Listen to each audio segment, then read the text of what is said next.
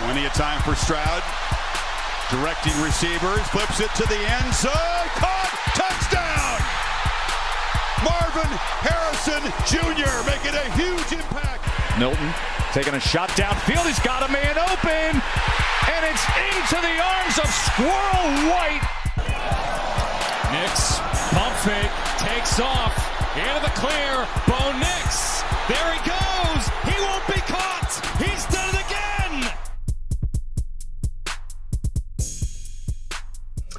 What's going on, everybody? It's Chris Kay from uh, Burning the Red Shirt here with Andrew P. Katz. Uh, I think we're, we're going to go right into it. Andrew and I were talking pre show, and we're like, we got to stop wasting this content. It all started with a proposed dynasty trade offer from Andrew straight out of the blue. Haven't asked him about or talked about any of our team or roster and how it looks for the next year. And he's and he said, uh, "What? What did Andrew suggest?" Well, I I was thinking earlier when uh, I was putting my, rocking my son to bed. I was like, well, I have like a zillion QBs. I love them all. They're all my uh, I am the shepherd to my sheep type deal, you know. But I can I know Chris loves Bazooka Joe, and I could use really anything other than QB. But I want Marv, and how can I? I need to give you something else good too. And I couldn't remember anyone else on my team because all my skill guys just up in peace for the NFL for the league. Uh, mm-hmm. but then I, I, was pulling up my roster now, and I see Worthy just chilling there. So I'm like, oh, first round pick last year. Maybe Chris. That's all. Maybe that's the main data point in Chris's head. We'll do that, and we'll send uh, Joe Milton his way and bring back just Marvin Harrison over to the good guys. So Bazooka Joe and Xavier Worthy for Marvin Harrison. Right off the, I would say that's a bad deal by any means. That's a pretty solid offer, I think. Like, where did they go in that mock? that you did? Well, I'm not supposed to talk about the mock. Oh, okay, okay. Out of respect to Jared, for sure. Jared uh, from Chasing Natty, obviously. Um, they went pretty early though. Like I think they went like third and fifth round. So basically, the problem is Marvin Harrison's like the number one receiver, I think, by a good bit. Which he's going to release. At betting him for the Heisman today. It's not a bad idea because their quarterback is going to be Kyle McCord probably, right. and he's not going to like. I don't.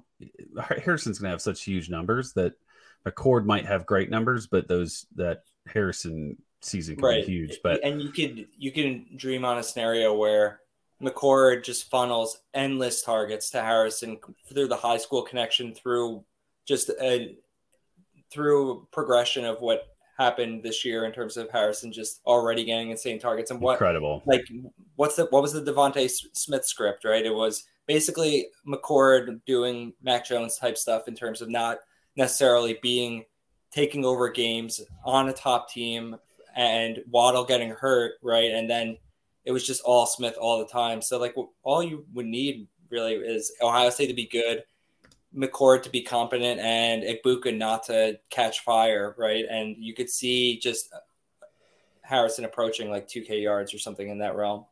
Yeah, I think a couple things go for go well for Harrison. The first would be that I don't think McCord's going to like do anything rushing wise mm-hmm. to score a ton and look impressive to any voters.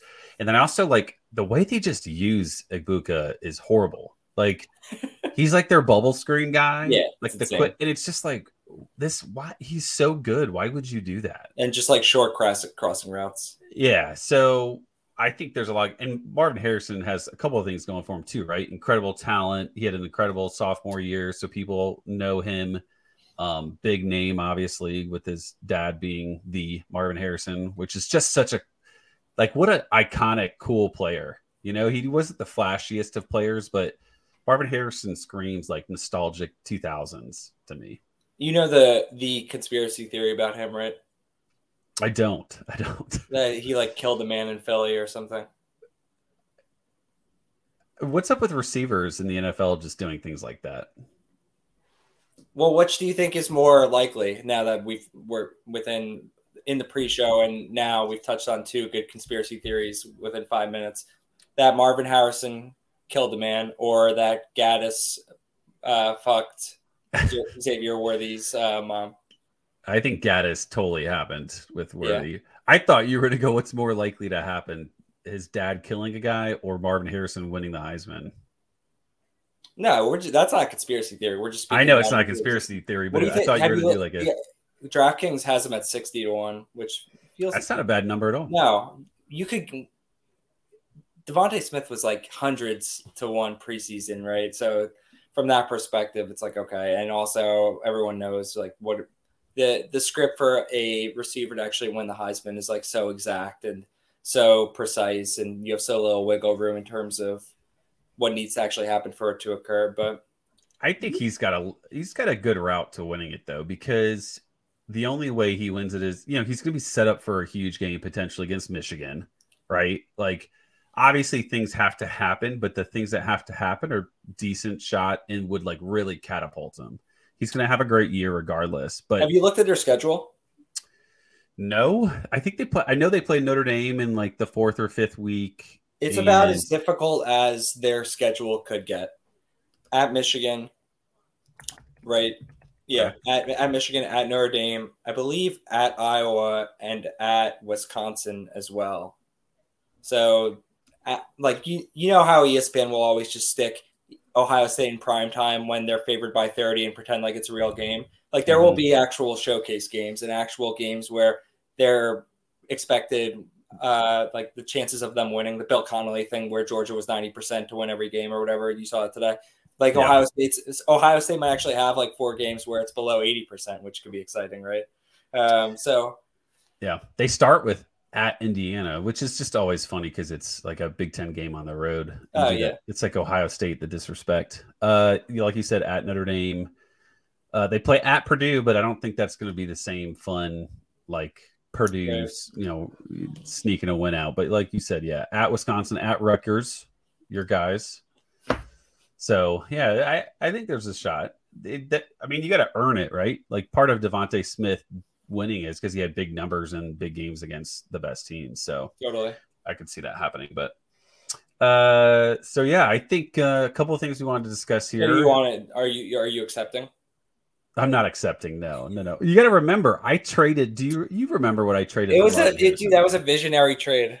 I was I got lucky because the my intentions of the trade were my reasoning was different than how it actually played out. So I traded Bryce Young. This was March of last year. So March 2022 is Bryce Young, Kayshon Boutte for Marvin Harrison in like the 20th pick, which was Trevante Citizen, who didn't do anything. Obviously, got hurt. So my thought was, well, he might, you know, Booty might sit out. And if he does, then I'm basically getting two years of Harrison and a pick for uh, a position I'm deep at, which was quarterback, obviously. And I was always, I think we talked about it pretty early on that we we liked other quarterbacks way more in best ball than we did Bryce Young.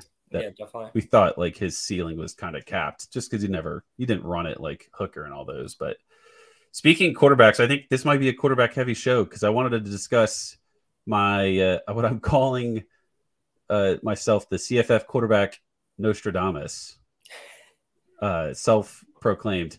Uh, we'll see how long that lasts. Do you want to? So you, I assume you have a bunch of bullet points. Do you, were you, are you planning on teasing it out in some capacity? Well, I teased it on this week on Twitter, but what I was thinking was I would give you clues. I would I give you my this. reasoning. Was- Perfect. yeah, nice. Perfect. So I will give you clues. And How many do you think it will take me to get it? Um, not long. Not long. It's good. Basically, going to come in the my my reasoning. So to kick it off, um, he was. I won't say the exact number. He was in the fifties, QB in the fifties last year. Okay, In 2022. in 2022. Reasons why I think it's certainly possible he'll have a better, bigger year. And this is a guy that I think will be picked around quarterback 50 and I think is a top 20 quarterback. So huge value here. It has a weak schedule, but it's much better than last year's week schedule. So I think he'll get more playing time more than he did last year in 2022. They have an incredible offense that was a little bit more run heavy than or run touchdown dependent than in years past. So I think they might get more passing touchdowns than the previous years. Good, nothing crazy at receiver, but good receivers. He's dual threat, but he I think he'll be pushed to run more. He's draft eligible, and I think because of that, he'll run more because he will tell the coaches, look, like I want to be playing for my for my uh, draft stock here. Like I need, I want and need numbers because my end goal is to play in the NFL. Uh, and I think this will. Do you have a clue? Do you have an idea? So I, I'm pulling up my QE sheet now and looking to to have a reference point for just um to try and map. If you don't have them now, you will you will get it after this next reason. All right, I'm assuming he's P5 from the way you're talking It's about. him. Power five. Yeah. Um. Well, okay. So the Uh, next reason take- is this team has hit a certain part of their. They have evolved to a certain level of production as in terms of wins and losses. To get to the next step to compete at that next tier, they have to change how they do a few things offensively, and that's based around the quarterback and just based around offensively being more well-rounded. And this is a playoff team that needs to then be able to push themselves over Georgia. Playoff team. So it, it's JJ. It's JJ McCarthy. What i- initial thoughts? Am I crazy? I'm gonna. I could go into more specifics. I want to hear your thoughts, but I'll go into more specifics of those reasons. I'm trying to relate back to some of the things that you said. The the rushing upside is always theoretical with him, right? We never actually realize it in practice. Well, makes- yeah, they just didn't really run him much. He's kind of like a Bryce Young and a CJ Stroud in that, like, he can Right. move, and he probably moves better than both of them. But they just didn't move. Like, they just didn't rush. He had 70 attempts last game, last season, 2022. Do you think there's risk that so so we, I feel like we saw this with multiple playoff teams with Michigan with Ohio State and I don't know if necessarily the case for Georgia where they just save something for the big games in the last 2 3 games of the year Uh, like the running Stroud was the big one that people talked about right Mhm. and then Michigan just calling some of the coolest play calling ever in important spots that we've talked about a little bit too. But at a grander scale could like the ideas of the idea of shifting their balance of their offense is that something they would do across the greater season or do they just break it out down the stretch? And that's huge risk potentially. But I mean, certainly a potential thing, right? Michigan's always been, at least with Harbaugh, has always been a, a running team. I think McCarthy has an ability to do more, and I think part of it has to be that he tells them, like, something has to change here a little bit. Like, give me a little bit more. You have to remember too. This is his first year. That was his first year starting, so they may not have. I do agree. There's a shot that they kind of hide things and they play it to the chest because they don't have to against some of these easier teams early. But to go into a little bit more specific, so I actually I don't ever do research. So when I actually did research, and I was like, this actually kind of makes sense. Um, he last year was at like 17 fantasy points a game. So he would need to increase to about 24 fantasy points per game in like a four point per passing touchdown league. So kind of significant. But if you look at the first half of the season versus his last half of the season, he went from I think it was 16.1 fantasy points per game to 22.3. So his final seven games, 22.3 fantasy points, right?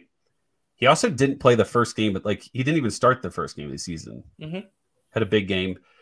Last year's non-conference record, those three teams were 12 and 26.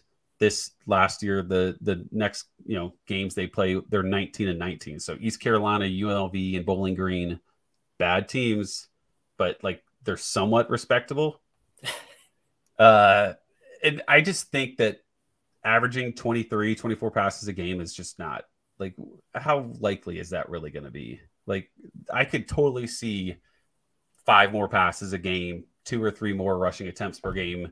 With that offense being so dynamic, right scoring a ton. Yeah, so that is an underrated point in your favor. I would say that with so many quarterbacks, when we're figure trying to figure out what we want to do from a drafting perspective, whether it be early, especially kind of early in the season, there's so much unknown about the way that these teams are going to shake out, what they're going to do. Right? It seems you can you can probably consider it uh, pretty constant and lock it in from a projection perspective that Michigan's not going to have trouble scoring uh, next year, I would think, with what they return uh, across really almost all of the across their skill positions, across uh, the O line, right? That gets exposed every postseason, but up to that point wins the uh, the Joe Moore Award, right? Um, but that like they're going to score points, right? They're going to score a lot of points. They're going to be up there in terms of uh, points scored. So it's not like you need for this to come to fruition. It's not like you need the team to seismically shift what they do from a production perspective. You just need a little bit of that project that production that we feel is pretty constant and pretty guaranteed to shift in his favor. Um, yeah. So in the in the greater schema of quarterbacks across the landscape, right? There's probably a lot of other quarterbacks that need a lot more to go right. They need to figure out how their teams are going to actually score. They, uh, they need to adjust to, to do systems. They need to uh, hope that some skill position talent develops. They need to hope that their O line holds up he doesn't need really any of that. He just needs to play Galton to be a little more favorable and lean into his strengths. Yeah, they just need yeah, they just need to give it like lean into him more and he needs yeah. to lean into strengths as well. I mean, I was deep in this. You know they kicked 2.5 field goals per game last year, which is 0.7 or 0.8 more than the last 3 or 4 years. Dude, Moody's, they know that Jake Moody's like Moody is player. so good. Yeah. And it seems stupid to go that deep, but like they're not going to have no, he's gone. He's they gone. They couldn't find another. couldn't find another year. Yeah, so they're gonna have to.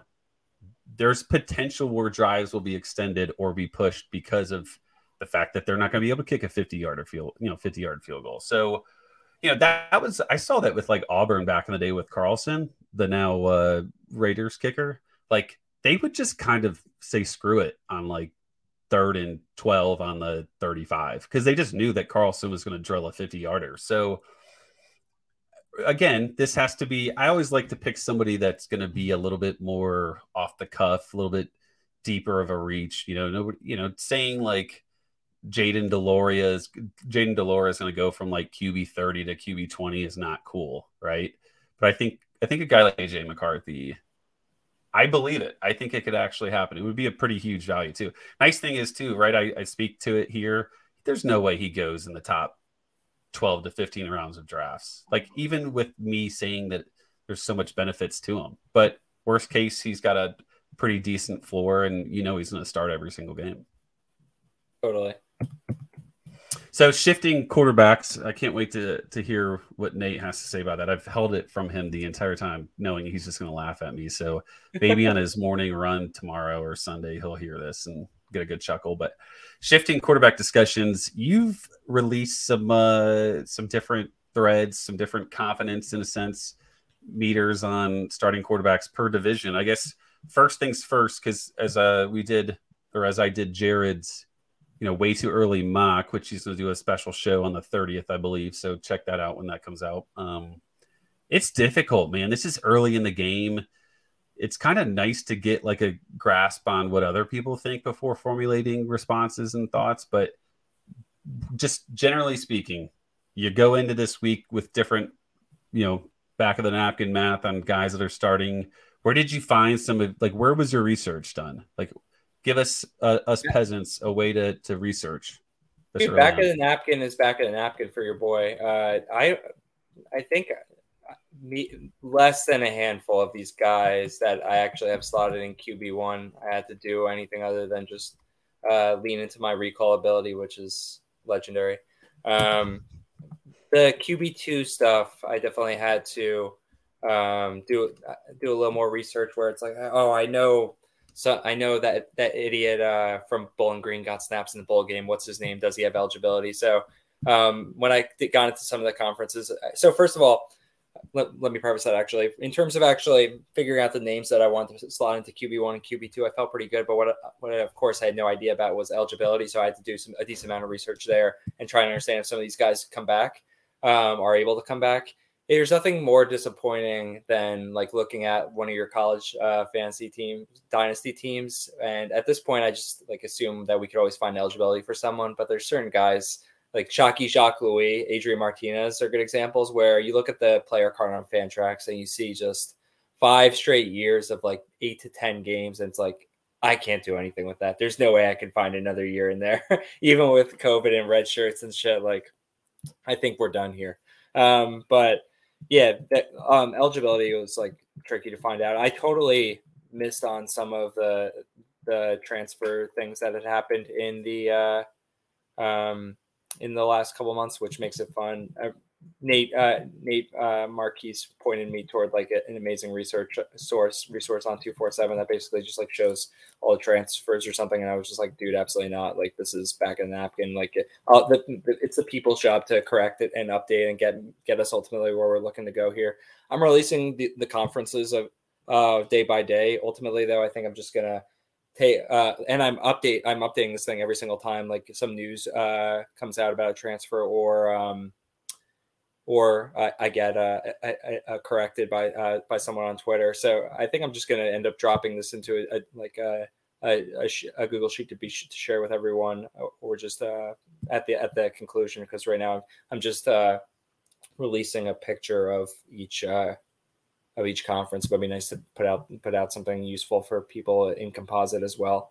Um, yeah, at this point, what are we at? Like day five, I think of. I started on Monday and I did AAC, AAC, ACC, and I was like, this is too predictable. Let's go and uh, let's go do what I do next: the Fun Belt, and then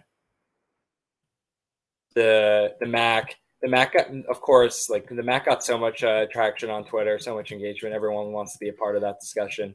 Um, and then we did uh, the the big today, which is like boring, right? No, like no one actually wants to talk about the Big Ten, so we didn't get. Like, yeah, well, I got two questions for you right here. Which which of the five was the hardest back of the net, like back of the napkin math for you?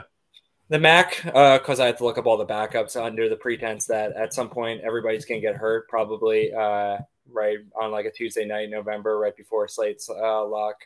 Uh, um, half our quarterbacks will probably uh, be out at one point or another during action. Uh, so I want to try and get as many backups that I felt was were pretty locked in and make sure I identified them. For all the other conferences, I didn't really force the backups too much, but we know how things are in the MAC.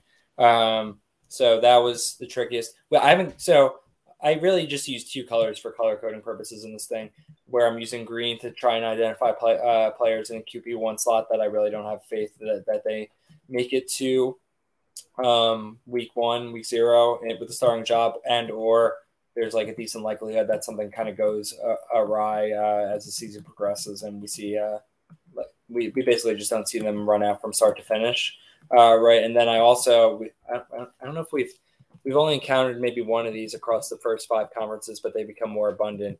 Uh, the bright orange, which indicates, uh, as is as the text would uh, signify, that I have no idea what's going on with this team. And there's there's more than a few of them. Like I have no idea what FIU is doing, no idea what Middle Tennessee is doing, Army, um, Air Force. Only one P5 school that I, I have no idea what they're doing. Do you want to guess who it is? Um, let's see. It had to have been ACC. So I, I, have, I, have, no idea who. Yeah, Stanford.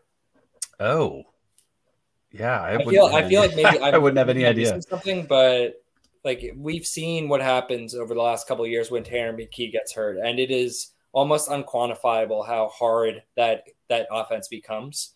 Uh, Didn't so the guy from Air Force, like, wasn't there an Air Force quarterback that was? Yeah, Isaiah Sanders. Yeah, Isaiah Sanders. So he got time. They had one other guy other than Jack West. The Jack West experience was always like a guaranteed three and out at best. Like that's the scenario you were hoping for. And then they have one other guy too, who I think was really bad. So you assume they figure something out, um, right? With the their, I think their new coach is kind of fraudulent, Troy Taylor. Do you remember when he was the OC at Utah and there was like so much hype about like him bringing like a, a fast paced uh, offense to, to, with Tyler Huntley and Zach Moss around, and it, it just never really clicked. Um, and then he dropped like he came from the FCS. It was him and uh, him and that dude who kind of washed out at Cal, Beau Baldwin, I think his name was. They they were I forget where they were together. You maybe UC Davis, and then he went. Troy Taylor went to Utah. Pieced after he realized the offense wasn't really working with Tyler Huntley. Went to Sacramento State, and they just took they took down. I think they took down GJ Kinney in the FCS playoffs this year, right? And then he he got the Stanford job. I don't I don't know why Stanford's shooting so low. Like you think they could do a little better than that, but I assume he brings in a transfer at some point because I have no idea what they have there. Yeah, this is interesting. Yeah, he's the Sacramento State head coach. I had forgot about that. I mean, yeah. they were huge, which is funny because they were like insanely good offensively, right? Like, what weren't there? Didn't they I lose like he's- 61 60 or something in the playoffs? I And that's how they got bounced? I think his his whatever his shtick is, I think it works at the FCS level, but that it doesn't translate just based on what we saw at Utah.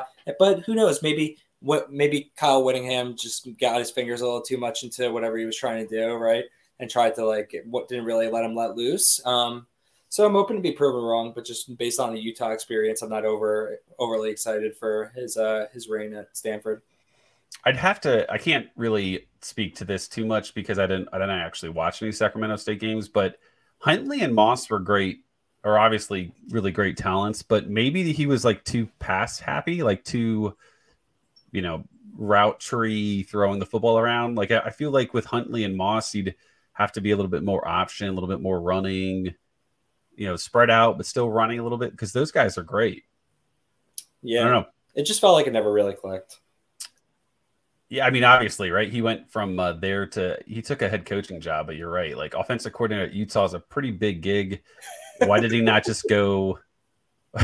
you know, like no F, you know, no G five school was calling. You know, he's in the West. Like he couldn't grab a Mountain West job. Um, so, obviously something clicked there.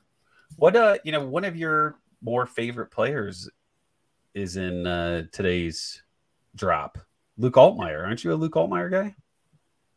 Yeah, I, I, I'm uh, favorites a, a bit strong, but I was rooting for him against against Dart. I even though he, well, we the one time we really got to see him play in the bowl game against Baylor after uh, Corral ripped his ankle to shreds. Right, uh, the you could just tell the way he's wired is totally different than Corral. He's just a lot more composed and in control, but you could also see that like there's arm talent there and, he's athletic.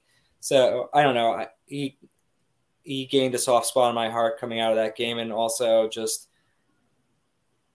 in conjunction with that, ha- seeing Dart come in and just you kind of figured how that was going to play out. I was rooting for him. So what he he was in the news today though. Uh, no, I just well, he was your uh, you know Big Ten. You dropped the Big Ten, and Oh yeah, know, yeah, yeah, yeah, yeah. Yeah, What I should think I be- expect it'll out be of him? super interesting to see what happens with him at Illinois because they they lost they lose a decent amount right with Chase Brown leaving, and I think they lost. Like you look at a mock draft uh, that for the NFL, right, and there's like three of their awesome defenders go in like the Mhm. first fifty picks, but it seems like they return a lot too uh, on defense and even losing their de- their defensive coordinator to Purdue, right? The, the dude went to go be their their head coach. It seems like they've got a good thing going. So I would like to see what their offense looks like with a non Tommy DeVito quarterback, a, a guy that I actually think I, I believe in and could uh, maybe let it rip a little more. Uh, so they brought him in. He's going to be the dude. Let's let's see what happens there. Let's see if we can get him a couple weapons on the outside, maybe. Yeah. My only concern is he seems like he could be fun, but it, my concern would be it's Bielema. You know, he he loses Right. Chase Brown, good sign for a quarterback, and I wasn't all that impressed with McCray and Love, those guys in that bowl game against Mississippi State, and they return Isaiah Williams, which Oh, I didn't even think Shockingly, about that. I yeah, I was just looking at doing research for this way too early mock and um, came across that Isaiah Williams, fairly positive, is returning for 2023. So uh, that's a that's a nice one for their offense. So Definitely. assuming that I got that correctly, you know, got that correct. But I think you did. I haven't heard his name at all in terms of declaration. I feel like I would hear his name in drafts because he's Yeah. kind of got that nice elusiveness out, out wide. But I love the fact that for Minnesota, you just put Alex K. Like he didn't even try to spell the last name. Yeah, That's that how you know it's back the napkin. Exactly. He can't possibly be the quarterback, right? Like they have they brought in all these receiving weapons. Is that what they're gonna do? You think? Would you put a pass Fleck? No, not at all. Yeah. But Even it just feels like a waste of pit. If they don't change their off, this is the perfect time to change their offense or or recenter it. Let's say they added a ton of receivers, almost like UCF did last year, right? Then they lose Tanner Morgan, their starting quarterback, so there's no allegiance to a guy necessarily. They lose Mo Ibrahim, so that stud running back is gone. This is the perfect time to start fresh. Yeah, I, I, I believe it. I'm in. Um, uh, any other fun thoughts or feedback from doing these the last couple days? Any any position group, or I should say, any like quarterbacks that like really the Ball intrigue? State discussion was really good. We uh, it, it feels like uh, none of us really want to see the Layne Hatcher experience to the max so much as we want to see what Kiael Kelly uh, can do, and just see, get, interacting with some Ball State people makes me think that it's not like one of those predetermined uh, transfer comes in, transfers job type deal. Battle it Mhm. out, see what happens, and that, I mean that could totally be fun from a, a fantasy uh, perspective. They uh, they were they're the team that just threw to the tight end a zillion times, right? And um, they've they've got Marquez Cooper coming in for Carson Steele, so you figure from dude, I was so I've been messing or I guess we'll talk this maybe a little more. I don't know what you have on gender or anything, but I've been messing around with like play by data, play by play data, and trying to filter out garbage time and do cool shit with varying results. Uh, but have one after I got the data where I thought it was a good spot, and it really turned out it wasn't. I was I was looking at like share of rushing yards and stuff like that. Dude, have you? What percentage of his team's rushing yards do you think Carson Steele had? I mean, he was getting like seventy percent of carries, so I'd say at least, I'd say seventy-five to eighty percent of rushing yards. It's like eighty three percent. Yeah, because you, you got to think they don't run it as a their quarterback didn't run, and I Right. couldn't. I don't know if I could name another Ball State running back. You can. They were they, they were immaterial. So I will say my thought on Layne Hatcher is, as a we are a bunch of Mac enthusiasts and loyalists, right? Yeah. I don't want some secondhand transfer quarterback, right? Like I am here to support transfer quarterbacks to the MAC, but only if it's like the first time he transferred. Connor Bazelak, no. Layne Hatcher, no.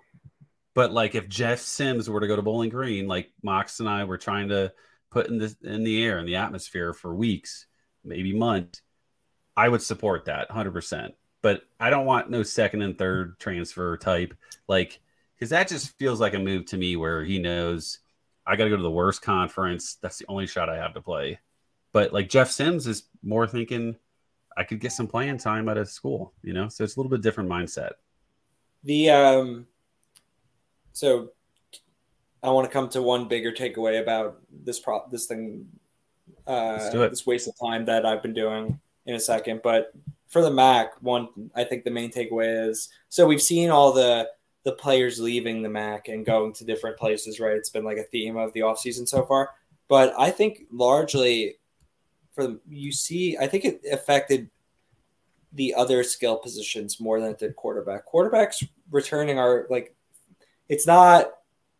It, there, there's a decent amount of talent there, right? DJ Irons at Akron, the Kyle Kiael Kelly, Layne Hatcher uh, battle, fine. Matt McDonald, I guess they couldn't find another year for him, so um, Bazelak comes in. I think Cole Snyder uh, sucks, but it could be worse at Buffalo. And then we get to like fun guys like whatever it's going to happen with Bert Emanuel and Jase Bauer, um, Devin Carr, dude. So I don't. I, I feel like Kent State ends up bringing in a transfer. Um, I don't think Devin Kargman actually starts. But did you see Matt Johnson's the OC? I did not see that. That's That's exciting, That's Kent right? State, right? Like Yeah. what it once their coach left and then everybody else left, it just went from being like the coolest offensive team to like the team I am the least confident in that I think would be the just an awful place to But Matt Johnson. talent. What do you think kind But of Matt? Johnson. What do you, yeah, what do you think he's he's not gonna he's not gonna he's not gonna run some boring ass offense. He's gonna try and do uh, some real fast paced fun stuff. And they've said as much, right? Even though they didn't necessarily back it up with respect to the head coaching hire, that that um that they are gonna try and keep things like so they get when uh Sean Lewis left, they basically came out and they said like, hey, we want to keep the momentum in terms of what we were doing with respect to offensive identity. And then they hired that dude from Minnesota or whatever. It's like, okay, you just lied. But seeing Matt Johnson in the OC position makes me think that like, okay, maybe there will we will have something representative of the identity that we've gotten used to there. Um, but then okay, moving on. Austin Smith, uh, Eastern Michigan, not necessarily super exciting, but Brett Gabbert. I think, dude, I think Rocky Lombardi has another year, which is like, He does. He does. I mean, how do you? how That's do why you- he didn't play. That's why he Yeah, didn't yeah, play at the end of last season. He, I think they purposely. I mean, th- he was hurt, but they were like, "Well, he's not really that healthy, so we might as well just sit him and then get the extra year." Yeah, so getting another year of Brett Gabbert and Rocky Lombardi, those are and Curtis Rourke and DeQuan Finn, like those are Mac rocks that on, upon which we can build our, our church of Maction. So that's nice. And Western Michigan, they need to figure something out because that poor gay guy, like they tried to pretend he's good, he's not good. Um, but overall, I think that things are looking up relative to where I expected them to do to look going into this exercise with QBs in the MAC. I think that there's talent there, and like we don't need to worry about what Maction Maction deteriorating into what it looked like five years ago when yeah like the quality of talent was poor and it manifested in there being no scoring i think that we'll continue to see some fun games um oh overall I, I think there's a lot of talent in the MAC. Like when I'm, Yeah. and I think that's one thing I said to Jared or somebody the other day was like, we have to like this offseason, like don't let me forget that like Mac has like studs, right? yeah. Like, uh, why why were we not taking like Ball State play? Like, why were we not taking Carson Steele somewhat early? You know, like some of these guys were studs, and you know, it's it's twenty. You know, hindsight's twenty twenty, but like Curtis Rourke, assuming he's healthy, is awesome. You know, Sam Wiglusz is awesome, assuming Rourke is healthy. You know, Yeah. Finn is great. All these different quarterbacks are interesting enough, and they will, at the very least, crush it for seven to eight weeks a season. So definitely, I think we can't forget about them when we start dra- drafting. I agree. Um, I'm trying. I'm considering it. It's gonna be so much work that I'll end up giving up, but I'm considering trying to build something of a, a rubric for not for creating a composite score for quarterbacks going that, that I, I refuse to share with anyone, of course, uh, but for purposes of actually uh, comparing uh, how I feel about quarterbacks going into this year. Like, so I, I feel like I, in so many of our drafts uh, this year, I screwed up, generally speaking, the quarterback position from a best ball perspective. Like, yeah, I would take like seven or eight of them, but then it turns out like three of them got hurt, four of them lost their jobs. Uh, you- and you can map some of that back to bad decisions and some of it to bad luck. But I feel like generally speaking, I'd like to try and find a way to catch to get a better feel for the, the lay of the land in totality. And so I'm trying, I'm thinking about creating like a, a rubric that you add up all the scores across like 10, 12 different categories and try and uh, get better and then rank, see how that, uh, how they kind of compare against one of another and kind of utilize that for drafting purposes. Um, it's a lot of work, so I won't, I doubt I'll end up doing it, but it sounds cool. Um, but the other thing, so that I, when I was going through this exercise, that I realized like we say quarterback is deep, it only gets deeper every single year with the way that things trend presently because right, more players are coming back to school, and um, also backups are not chilling who are talented, right? They're going to make moves to get starting jobs, so the pool like is only getting deeper relative to previous years, and I think you see that playing out. Um, like we have less ambiguity, I think, and less unknown at the and less that we can bank on at the quarterback position, or no more that we can bank on at the Mhm. quarterback position than at, at than I think any other year. Like it, you just go from top to bottom. There's so many talented dudes. Yeah, I would agree with that. I think right now, all those reasons you listed, I also just think you don't see a lot of like times where its team just has a bad quarterback because that's just Yeah. like the next guy up. So you just like deal with it. Like people are transferring, they're typically transferring to a somewhat interesting situation, which then maybe makes somebody else transfer from another situation, right? So like I think we're getting a lot of good situations here. There's also like right now in the season, there's one position that is easier to confirm who's starting and who's not, right? And typically that's quarterback, in my opinion, right? Like, Yeah. uh, I think there's like four to five superstar players in terms of quarterback, and I think there's like probably 25 to 30 guys that could justify being top 15. Like, I think there's that many guys, and I think part of that's just because uh, everybody's doing a little bit of something. Everybody's offense is opening up. Everybody likes to run with the quarterback a little bit more, right? Um, you know, some of these schools like Chevan Cordeiro, like when was a San Jose State quarterback typically is not in the top 30, right? But like Cordeiro was awesome last year and he's back, which I realized last week, which was awesome. so the depth there is really, really nice. Um, and you know, people hate on the portal because it's like, well, you know, you don't work outwork the other guy and win the job, but it's great from us, our standpoint. Totally. So, any final thoughts on your uh, on your uh, one a day? Are you are you doing we- one Saturday Sunday? What, what what conference should I do tomorrow? Mm, I mean, have you done the Mountain West? No, I think Mountain West. there are the only unknown is Air Force because Zeke uh, Daniels entered the portal, right? I think he did, which is Yeah, weird for there- Air Force there's a lot that is set in stone, at least how it looks. Are you hype on Clay Millen again? Yeah, he's gonna have a monster year, of course. Uh, the uh, I can't believe that they didn't score 20 points in a single game last year. It's one of the most amazing. pretty stats. incredible. it's amazing. How do you like? And they still won three games uh, with, with that with that being the case. Uh, but the only and the only guy that I feel like really has to fight or look over his shoulder is uh, Hawaii. I'm assuming I have Schager in there right now. I guess I should put Joe Yellen as the the backup. He's still there for now, right? Um, but yeah, everything else feels very set in stone. We'll do the Mountain West tomorrow. I think that's a good one. Yeah. That's a that's a burning the red shirt staple is the Mountain West. Totally. Yeah. So I asked, uh, I got a few responses from a tweet this week asking if anybody had any questions. And my favorite, both of them were Andrew related. One of them's truly related, truly flavor related from ATL Dan. Please say psych. Um, uh, we will wait on that one because I think you need to, a refresher, right? I mean, who's really drinking Trulies right now just because it's cold, right? It's not really a winter thing. That's more of a spring summer thing. But other question was, what are your thoughts on a couple of the injured backs from last year, Braydon Bennett and Alton McCaskill? So, have you been officially triggered with me asking that out loud? I don't know. I've had I've had enough time at this point to check Twitter every single week for Braydon Bennett's health, and then even when he got back, only get three to four touches a week. So it was all very exciting. It was awesome.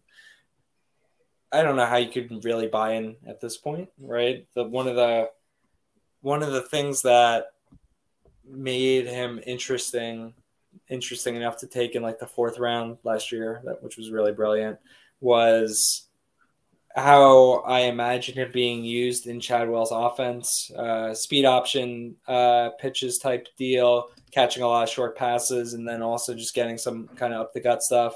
Add it all up, and you're looking at 15 touches for an incredibly explosive track athlete who is also like a big dude. Um, and then it just it didn't play out. So I would need to hear a lot of positive uh, things like indicate indicators right about role um, and stuff of that ilk to be back in uh, in a meaningful way. Um, it's a throw in and trades as a if you're drafting early later on, why not take a take a shot? Right, there's worse lottery tickets, but uh, spending meaningful capital, going out and uh, trading a asset of meaningful worth probably can't do it at this point. McCaskill, though, you would think. So I, I thought Brandon Campbell looked really good in spurts last year. I, I was pretty in at one point, and then it just kind of he kind of fizzled out, uh, lost interest or not lost interest, uh, lost favor with the coaching staff. I feel like I read that McCaskill was like back in practicing in advance of the bowl, but it's also possible I made that up.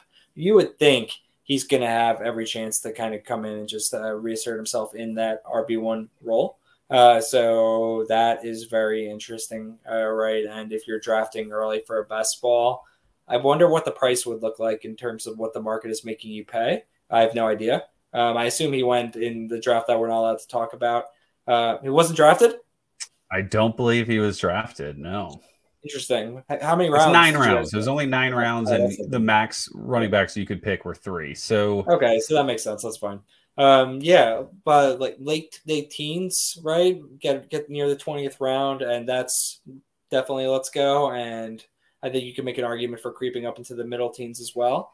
Uh, maybe even a, a little earlier. Uh, I'm excited though. I think like when did he rip his ACL to shreds? It was like April, right, of last year. So he's pretty- gonna be like he's gonna Yeah, be he'll be fine. go. He's gonna yeah, Dana's gonna burn him to the ground.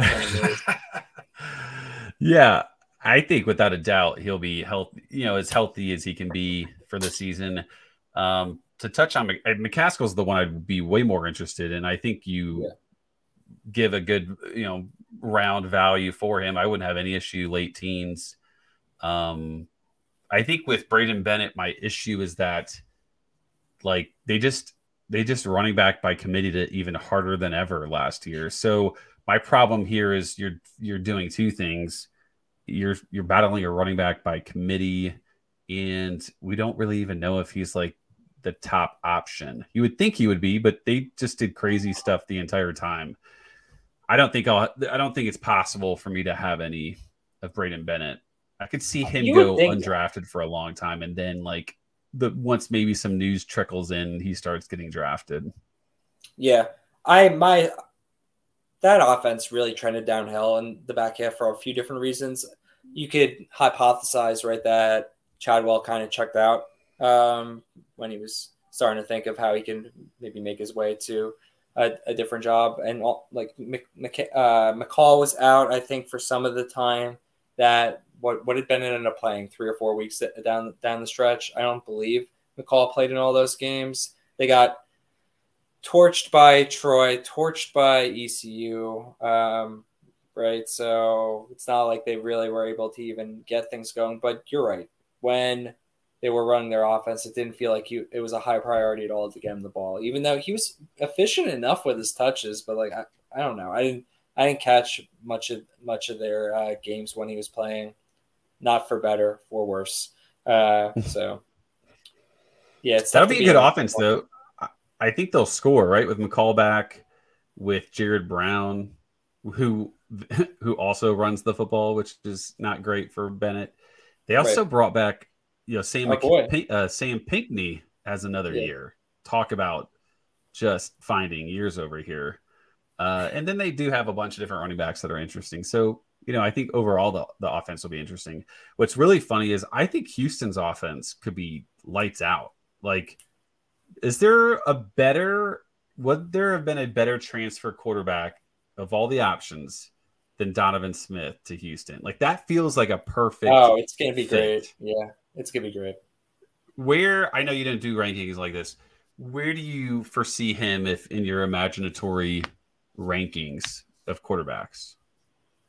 So, whenever we start talking about drafts and like draft scale, uh, can you hear me? Yeah, you're good. Okay. Whenever we start thinking about drafts and drafts of scale and meaningful sample size, I of course gravitate towards Champion Series as my uh, kind of uh, thinking about where players are going to go in that. When is Greg going to get that going? By the way, like I don't think we necessarily need to wait for FanTrax to roll over for him to se- send a Twitter DM to be like, "All right, There's no way. It's Yeah. gonna be March, man. I wish it's March I will be draft. We start drafting in March. The first Twitter DM should come no later than early February.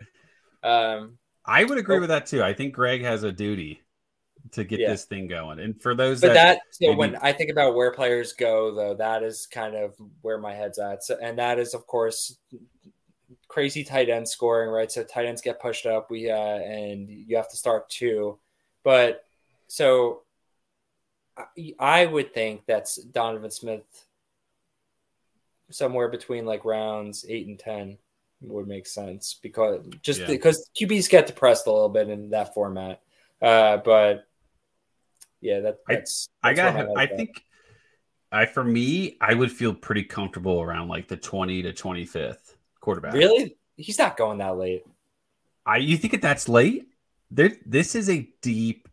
I'm telling you, there are tons of. I know there are. I know. I know there are, but When you look at it, you have to. I mean, besides the major five guys, right? You got guys 20, like 20 oh 20 to 25th quarterback. quarterback, round. quarterback. Okay, Yeah. okay. Oh, round. Heck no. But like, this is such a crazy draft between like Jayden Daniels, Jordan Travis, Tyler Shough, Yeah. Rourke, KJ Jefferson, Milton, Plumlee. You know, even like Preston Stone, Riley Leonard, Michael Pratt. You know, like we. It's so crazy. You get to the point where like Brennan Armstrong is like for me outside the top 20. You know, like Cordeiro is 25 for me. Will Rogers is 23. There's a ton of guys out there. Um, so I guess I think he's uh, confident like a, like a second starting quarterback for people. His upside's insane. I Yeah. mean, it's just incredible. With yeah, they lose Nathaniel Dell. People call him Tank apparently. Um, to the draft. It'll be fun to see what he ends up doing because he's just such a fan favorite. It, just such a good college talent. Um, they but they have Sam Brown. They have Matthew Golden. Um, they got you know Cobbs from Wyoming, who you know if you can catch a football from a Wyoming quarterback, you can catch it from anybody. So there's a lot of talent on that team, and they're super deep at running back, like we had kind of mentioned. I think that'll be a really man. If Holgorsen doesn't do some make some dynamite things happen there, then that's on him. I agree. They they have even. I think they go another three or four deep at receiver, no problem with guys that were just aren't coming to the top of mind. Like I assume that dude Manjack comes back, right? He's got he's definitely got a few more years of eligibility. He I- definitely has. Yeah, yeah, Yeah. yeah, definitely. and they brought in, I think they brought another transfer or two as well. So they're they're all set. They'll have weapons for him. What um I mean we can't not speak of Spencer Sanders. What what do you think happened with this Ole Miss situation? So Spencer Sanders has been in the portal pretty since pretty early on, not immediately, but pretty early on. And it was rumored Auburn, but he actually never visited Auburn. Um, and ultimately he ended up going to Ole Miss. Right as the portal closed essentially. So what do you, what's your take on the situation there? I assume that we don't. There's a ton of information we would like to have that we don't have. Like the idea that he couldn't have picked and chose chosen from another ten to fifteen schools is it just doesn't make any sense, right? Uh, even though we just talked about how deep quarterback is, how spread out across the land some talent is, and stuff like that. There's lots of other schools I'm sure if you wanted to, if he was interested in them, they would have been like, "Yo, all right, we'll th- we'll throw you a full ride. Come in, come in here and do your thing." Uh, but you didn't really hear much in the way of different options for him. Maybe that is just that he targeted a couple of uh, things, a couple of different schools, and then uh, just kind of locked. Then he locked in on Ole Miss. Uh, it feels like it is yeah, we don't have enough information to really speculate about the process uh, in a way that it would be genuine in nature. But I mean, it's it's so exciting. Uh, I it, it feels difficult to really bank on the idea of him going from start from start to finish as QB one at Ole Miss for so many reasons. Right, the talent in the room. You know, you know Lane's going to run him 200 times. so if he thought that he, getting out from Gundy was going to like help preserve his body in any capacity, he's he's dead wrong. But for the time that he's healthy, it's going to be so amazing. It's going to be the Notre Dame bowl game every game of like in terms of just them going super fast and being super productive and him just having en- endless weapons. Like I don't know how you stop that offense. Like he is a perfect match for the for Lane Kiffin uh, and the offense that they're going to run there.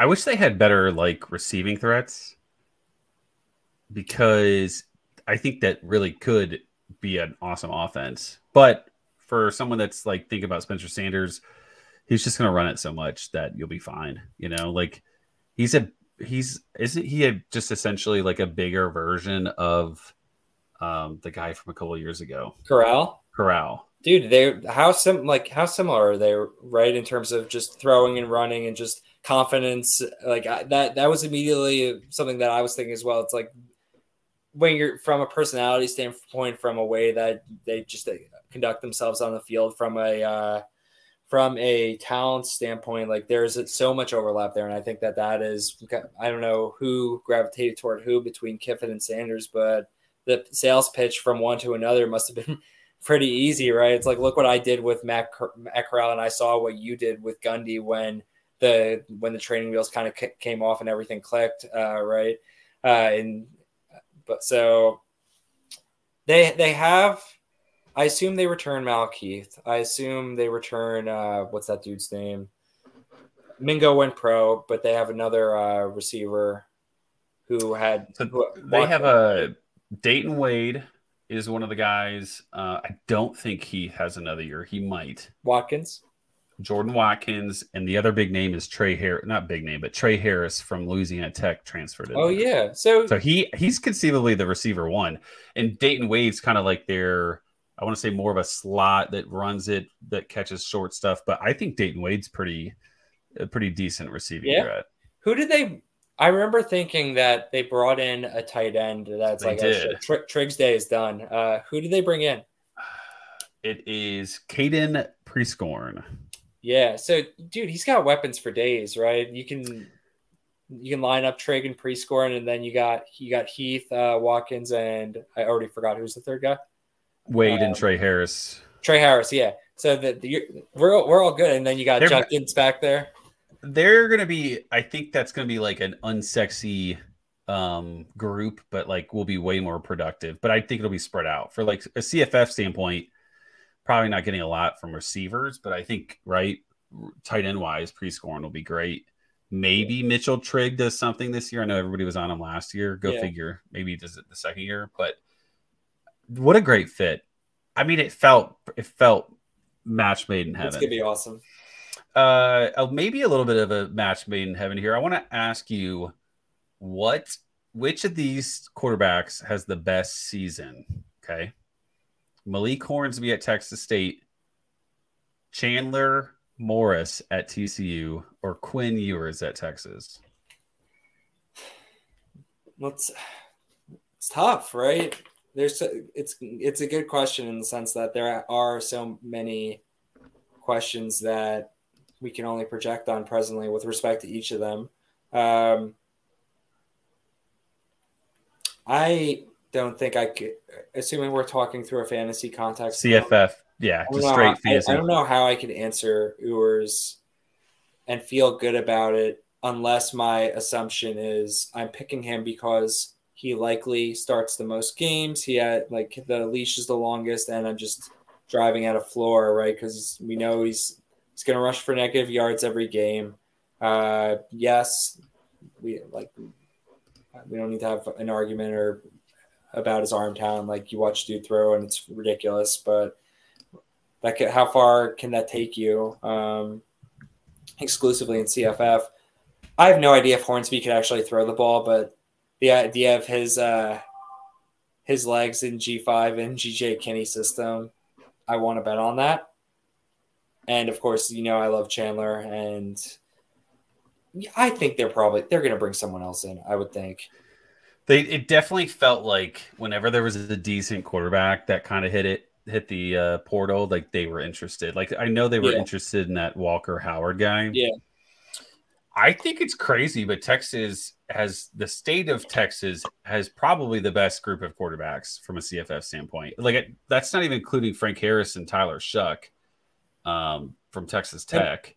And Weigman, dude, don't undersell uh, the Pat- And- Petrino Weigman uh, connection now. Petri- Petrino's just a puppet, though. But I think the problem with Ewers is he ran it 24 times for like negative 52 yards last year.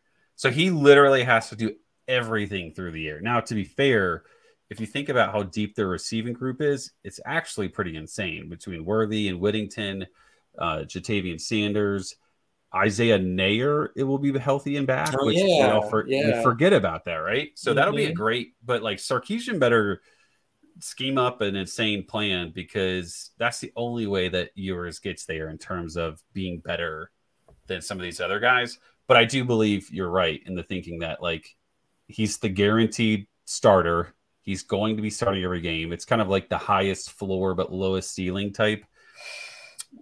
I think if Chandler Moore starts the full season, that's going to be I mean, that's about as as good of an upside as you can get, but there's so much doubt into like how much they actually like him. Yeah, the question's more fun if we assume that all three start 12 games because you can make a, a really good argument, I think, for any of them. Like the argument for Ewers is like maybe he, maybe he's Mac Jones in that offense if everything clicks, right? Um, the Hornsby certainly your best case. That's certainly your best case. The Hornsby argument's the most fun, right? He can throw some and just goes nuclear on the ground. And they're in a, a zillion shootouts, and Kinne's just uh, doing stuff like what was going down at Incarnate Word, word right? And it's just, it's just wild. Uh, so, but who like that? So the argument becomes so much more fun if they all start 12 games, which is not the question that you ask whatsoever. Is the bold would it would this be considered the hottest, maybe boldest take of the year, or from a fantasy standpoint, that Quinn Ewers would be the worst fantasy quarterback in the state of Texas? He'd be QB eight behind Frank Harris, Shough, Hornsby, Morris. Um, I just missed one of them. Did Maybe go it'd be six or seven. Oh, Weigman would be there. I think that could happen. Chandler. Well, he's a backup because Austin Aune. Dude, is back. someone said uh, I was corrected that Aune is gone. Uh, Nick Ian Allen corrected He's gone. said- I thought he came back and said he was here. That, that's what I thought too. He, he came back and then declared. Uh, you have to dig really deep to actually find the declaration. It's like on Instagram and a beat writer like links to it in an article. It's like it was not very out there. Interesting. I was like sure he was gone, and then it. I thought it said that he came back, and no, I guess not. Yeah. Wow, that's a shame. Mm. So he'd be like QB six then, maybe seven behind Chandler Rogers. Who who is he ahead of? I don't. Well, what's the other Texas? I guess he's ahead of JT Daniels. Like I can't think of a way that JT Daniels does better than him. Uh, Rice was in some shootouts last year. Yeah, but he is like, I don't think Rice's offense will score as much as Texas, obviously, in their own respective schedules. This is going to be one of those. he is a that- statue, just like Ewers. So it's not like what the difference is that Texas is going to score more with better passing weapons and no proven running back, essentially. this is going to be one of those pods that we're going to want to burn so that no one can reflect back on what we said during it for lots of reasons. Yeah, I think Opening we're Go ahead. o- opening with the the Worthy and Gattis discussion and Marvin Harrison discussion, and now talking about how Quinn Ewers is the worst quarterback in Texas. Well, the, the nice thing is, is we packed it all into one episode, so we only have to lose one episode. Like, Yeah. where? Oh, where did this go? Zach deleted it accidentally. Couldn't find it again. uh, I think that's a good good segue to leaving. Um, but I do think that we packed a bunch of bold hot takes in this one, all essentially centered around quarterbacks. So Donovan Hugh, uh, Donovan Smith's another Texas quarterback, by the way. Oh yeah, Uh, that's that's 100 percent better than him. And Preston Stone. Literally, there's like six or seven quarterbacks better than it's an uphill battle for for Ewers to claw out of the basement. he's got that um that Georgia motivation, you know, where everybody thinks that they suck.